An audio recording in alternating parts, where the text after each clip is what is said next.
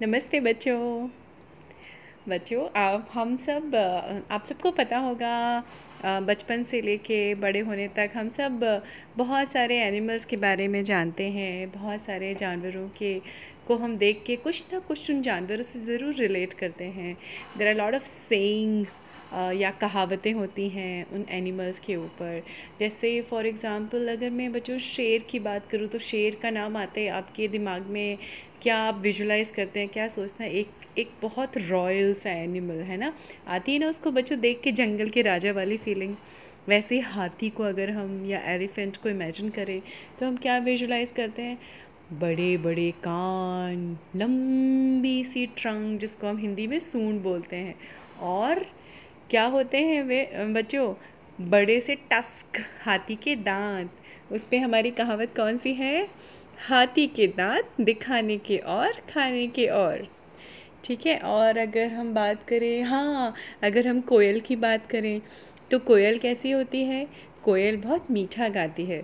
तो हम अक्सर कर देखते हैं, सुनते हैं कभी कभी लोगों के मुँह से कि, अरे वाह, ये तो कोयल जैसी मीठी भाषा है इसकी।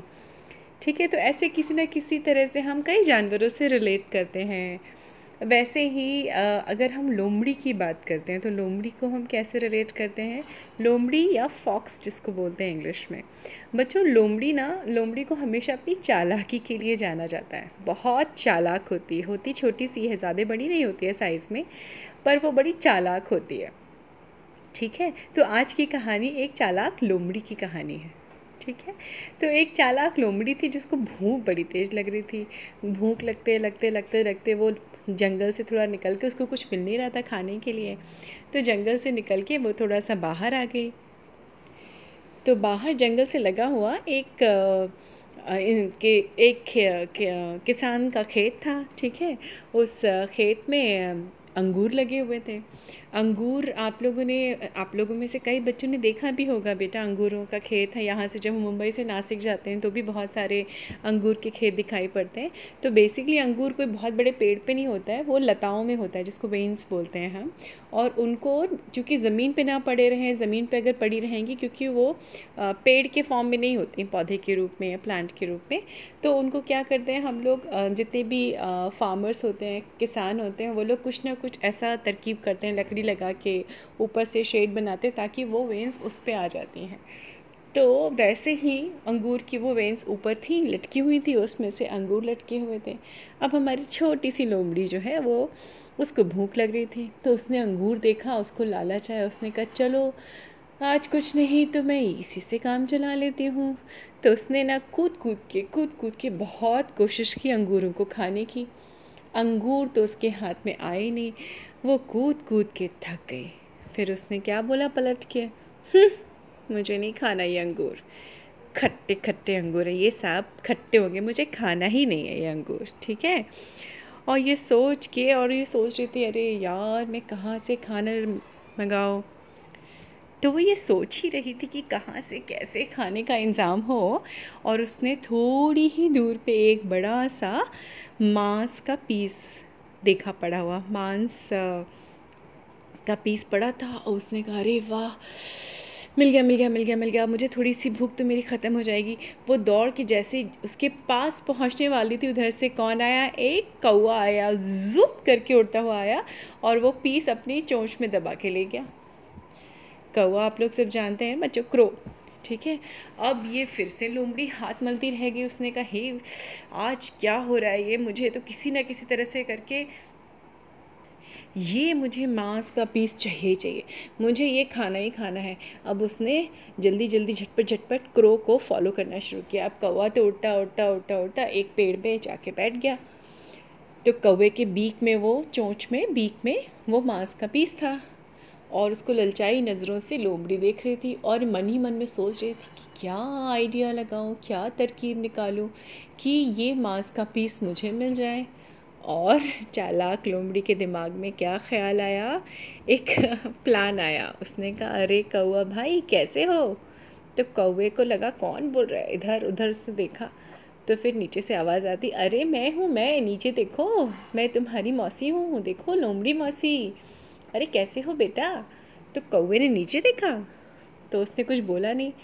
तो वो कहती है, अरे, क्या बताऊँ कौवा बेटा? मैं तो कितने दिनों से तुम्हें ढूंढ रही थी। तुम्हें पता है, तुम कितने सुंदर लगते हो। तुम्हारी माँ भी मेरी दोस्त थी, बड़ी अच्छी बड़ी अच्छी सहेली थी मेरी। तो कौए ने फिर भी उसकी तरफ़ ध्यान नहीं दिया। फिर बोलती है कि, और पता है तुम बिल्कुल अपनी माँ जैसे ही सुंदर लगते हो, तुम्हारी माँ भी बड़ी सुंदर लगती थी। तुमने कभी अपने अपने परों को देखा है? पर मतलब बच्चों, इंग्लिश में विंग्स बोलते हैं। तो अब कौआ थोड़ा थोड़ा फ्लैटर होने लगा था मतलब थोड़ा सा लोमड़ी की बातों पे ध्यान देने लगा था।